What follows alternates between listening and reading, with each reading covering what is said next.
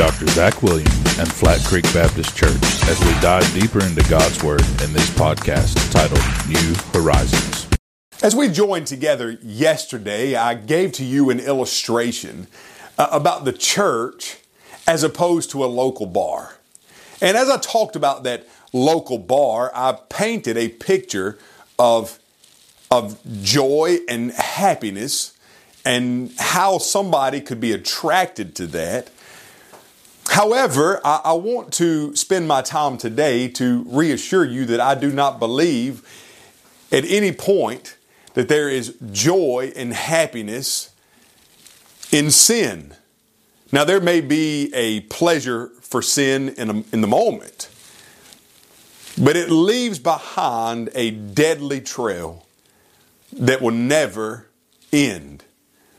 There's a high consequence to pay for sin. I think about the man who had a pet rattlesnake. He had this thing locked up in his cage for years. And one day he had his girlfriend over to his house and he thought he would seek to impress her. And so what does he do? He takes the rattlesnake out of the cage, he places it on the floor, and he begins to kind of poke at it with a stick in order that the rattlesnake might be provoked. Of course, the rattlesnake begins to hiss and begins to rattle, and the girlfriend becomes extremely afraid. And so she jumps up on the chair and, and she just, you know, she's telling him to stop, telling him to stop. And so the man decides, okay, I'll stop. Well, there's only one problem. As he goes to put the stick against the serpent in order to make it to stop, the serpent now is extremely agitated. And so he pushes the stick harder down on the back of the snake's head. And in so doing, he, he doesn't realize it, but he actually, the stick slides off of the back of the serpent's neck. And so when he reaches down to pick it up, and what he thought would be safe, the serpent turns around and latches onto his finger and injects deadly venom into his finger. Now, this man, he goes to the hospital and he's immediately filled with anti-venom in order to save his life, but he lost his finger because of it. And so the rest of his life, he had to go about dealing with life as a man without his index finger, all because he chose to toy with a serpent. Now, friends, sin is much the same way. For a moment, there may be enjoyment. There may be satisfaction. There may be something that, that brings happiness into your life. However, however, once sin latches its fangs into you, it will inject a deadly poison that will leave you suffering, not just in the immediate, but the consequences of sin are long lasting. They go on forever. You know, we forget sometimes about that ripple effect. That ripple effect of sin, how, how our sin doesn't only affect us, but it affects everybody around us. I think about my uncle, my Uncle Roy. Uh, back in the 1940s, my Uncle Roy and his friends, they built a raft. And it was kind of a, a shoddy old thing. It, it didn't look very nice, but they were determined to take that raft out on the pond. And his mom and daddy, before they went to work that day, told my Uncle Roy, they said, do not get on that raft and go out on that pond. It's not safe. Well, they went on and they went to work. Well, what do you think my Uncle Roy did? He's about 12 or 13 years old. Him and his friends, they really wanted to go on that raft. So they got that raft and they stuck it out on that pond and the three of them got on and they floated out to the middle of the pond. And as they were out there, they began to horse around and goof around and one of them kicked my uncle. Well, my uncle fell overboard. There's only one problem. My uncle couldn't swim. And when he hit the water, he began to panic. And in his panic, they tried to save him, but guess what? They couldn't. And at the age of 13 in the 1940s, my Uncle Roy drowned in that pond down in our hometown of Rock Hill, South Carolina. So, so immediately, right, he faced immediate consequence of sin in that he died. But there's a long lasting consequence. Think of the grief that his mom and daddy felt. Think of the grief that his siblings felt.